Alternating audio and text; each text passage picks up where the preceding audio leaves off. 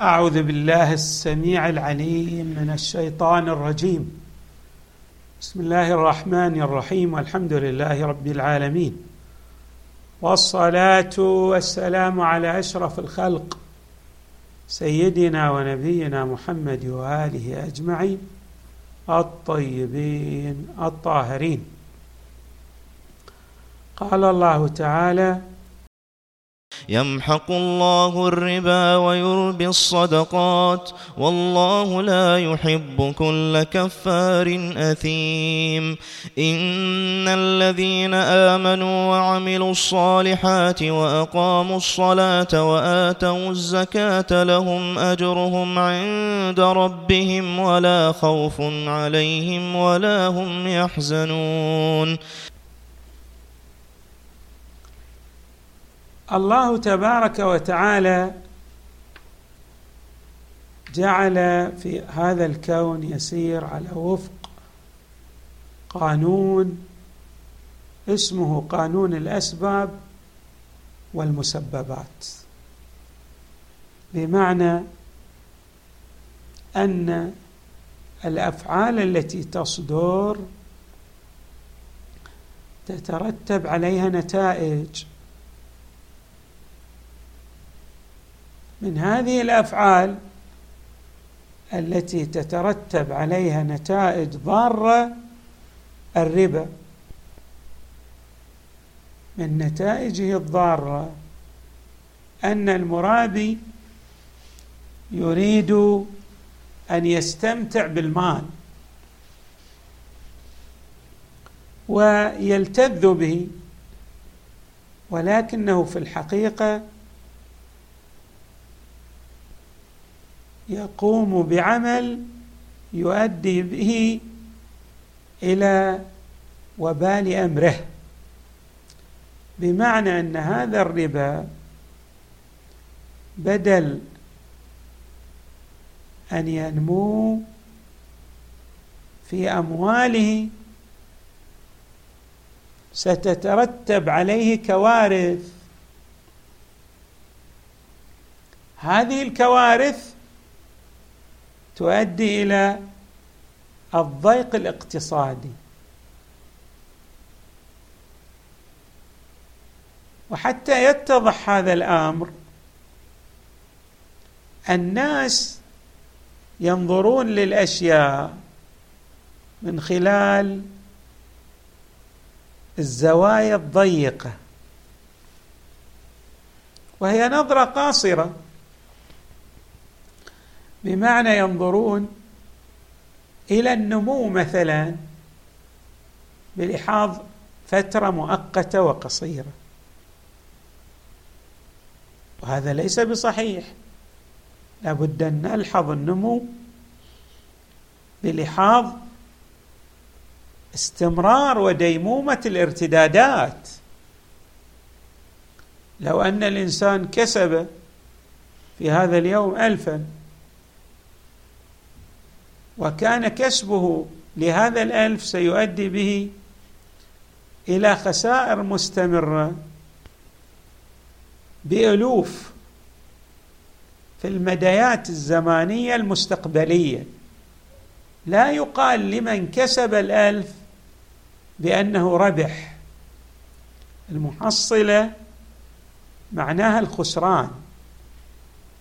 يعني أن النتائج المترتبة على هذا الربح هي نتائج خاسرة. الله تبارك وتعالى هنا يبين لنا هذه المعادلة بأن النتيجة المترتبة على الربح الربوي هي المحق ومعناها الخسارة التدريجية. يمكن أن نوضح معنى الخسارة التدريجية بلحاظ الجانب المالي فقط. وهذا ليس بصحيح. خسارة تدريجية لا تتعلق بالجانب المادي وحده لأن المال وسيلة من الوسائل التي يتحقق بها ماذا؟ النمو. ولكن هناك أمور أخرى ترتبط بالنمو مثل العلم التوفيق البركة وما إلى ذلك من الأمور التي ترتبط قد يكون لدى الإنسان المال ولكنه لا يوفق لاستخدامه أو أن هذا المال يمحق لا بركة فيه.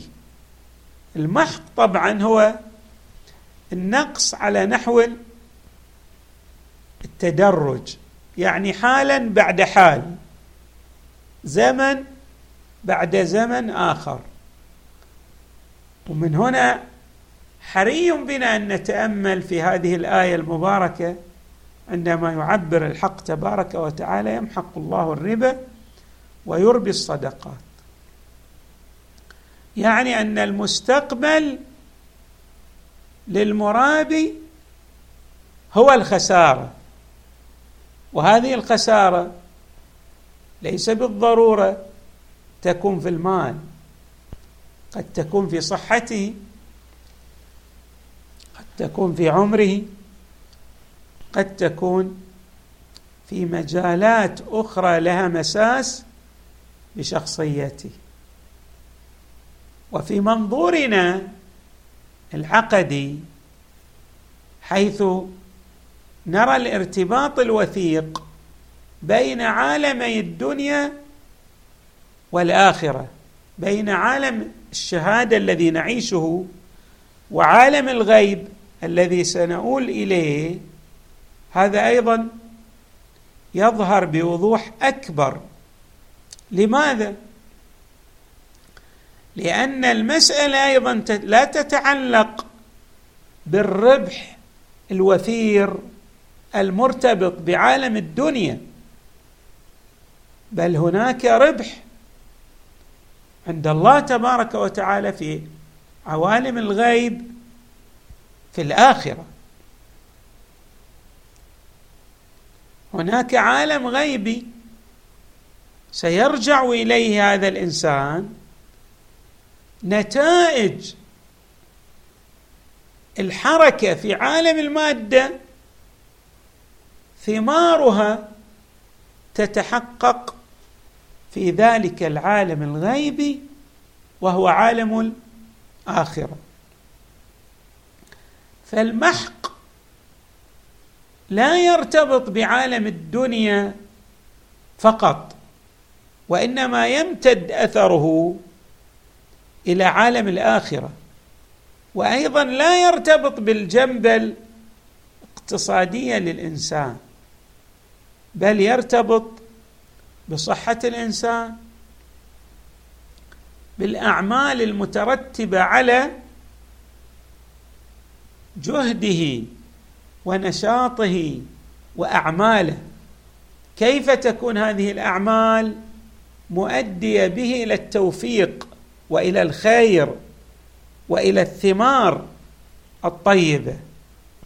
فاذا المحق يمتد على أكثر من صعيد.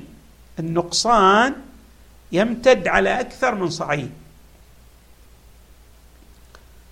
الصعيد الأول أنه خسارة في المال بلحاظ الامتداد الزمني. يعني النتيجة أيضا سيخسر أمواله بلحاظ هذا الارتداد الزمني. خلينا نقول مثلا في شخص يكسب أمواله من الحلال فيورث. الله يوفق أن يكون في ورثته الولد الصالح.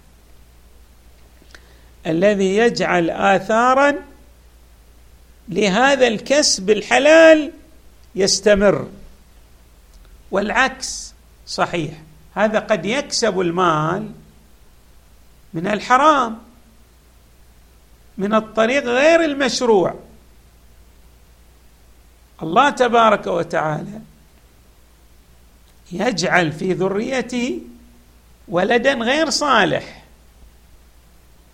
يجعل هذا المال لا يرتد عليه ولا يرجع إليه بالخير والنفع.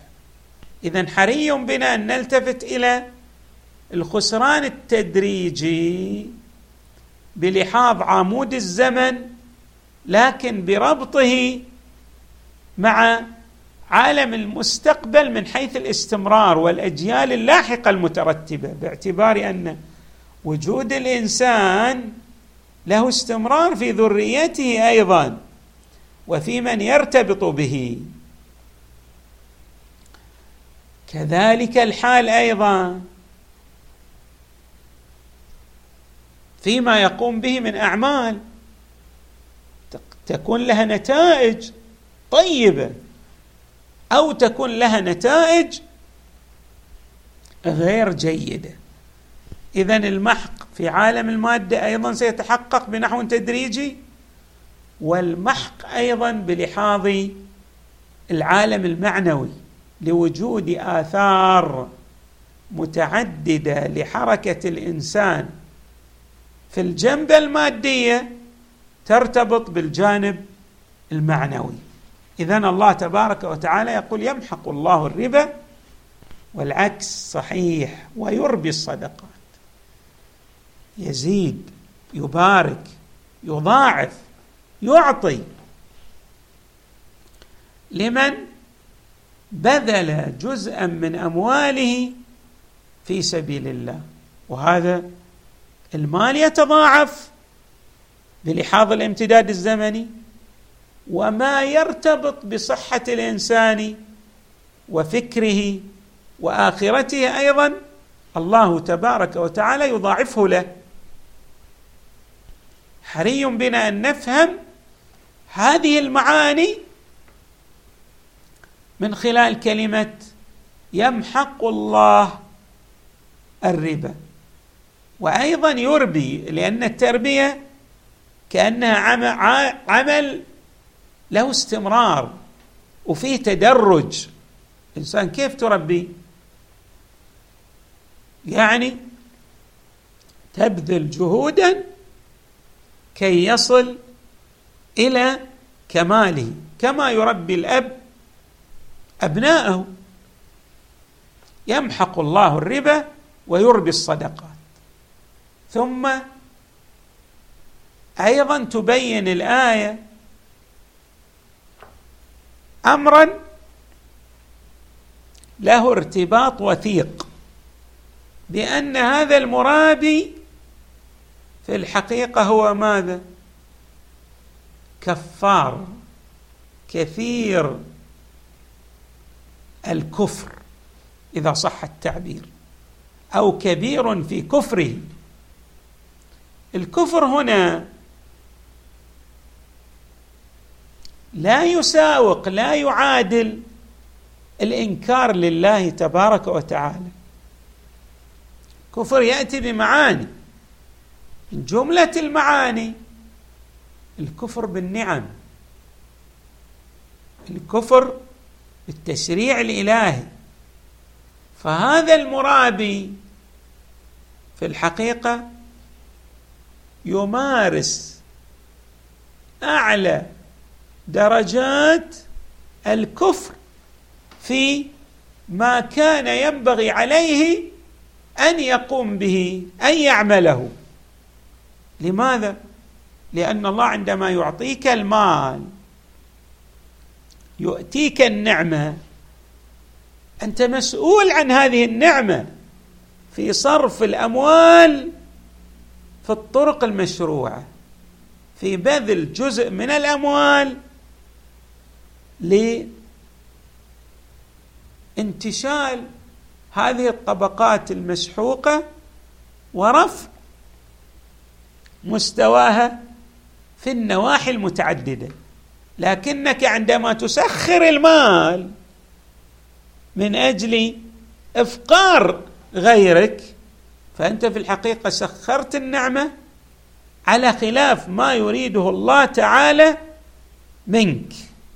فأنت عندك كفران بالنعمة. ويؤدي هذا الكفران أيضا بالنعمة الكفر بالتشريع الإلهي. ومن لم يحكم بما أنزل الله فأولئك هم الكافرون. فأنت إذا لم تطبق الحكم الشرعي النتيجة أنت ماذا؟ في الحقيقة عندك تمرد على ما يريده الحق تبارك وتعالى منك. فهناك كفر بالتشريع. وهذا ليس فقط كفر بل ماذا؟ نعم فيه ارتكاب للإثم بشكل ماذا؟ يماثل الكفر. كما أن الكفار هو كثير الكفر فايضا الأثيم هو الكبير في إثمه. الواصل إلى الدرجة العالية في ممارسة الإثم. والواقع هو ذلك لأن الله تبارك وتعالى يريد من من الإنسان أن يسهم بطاقته بفكره بأعماله في الخير. فلما يتحول إلى عامل جاد في إفقار الناس وفي جعل الناس يكدحون كثيرا دون أن يحصلوا على لقمة عيشهم بسبب الفقر المدقع بهم. إفقار الناس من الناحية الربوية وهذا ما نشاهده في النظام الربوي. النظام الربوي في الحقيقة يرسخ الفقر كحقيقة غير قابلة للحل. بينما النظام التكافلي الذي يطرحه الإسلام من ناحية المساعدة وجعل المال عاملا من العوامل المؤثرة في النمو الاقتصادي عبر البيع والشراء والاجاره والمضاربة القوانين التي طرحها الإسلام. هذه القوانين ترفع من مستوى الإنسان وتأخذ به إلى رتب عالية. نسأل الله تبارك وتعالى أن يجعلنا من السائرين على طريقه المستقيم. الذين يبتعدون عن الكفر بنعمه واقتراف الآثام بهذه النعم. والحمد لله رب العالمين. وصلى الله وسلم وزاد وبارك على سيدنا ونبينا محمد وآله أجمعين. الطيبين الطاهرين.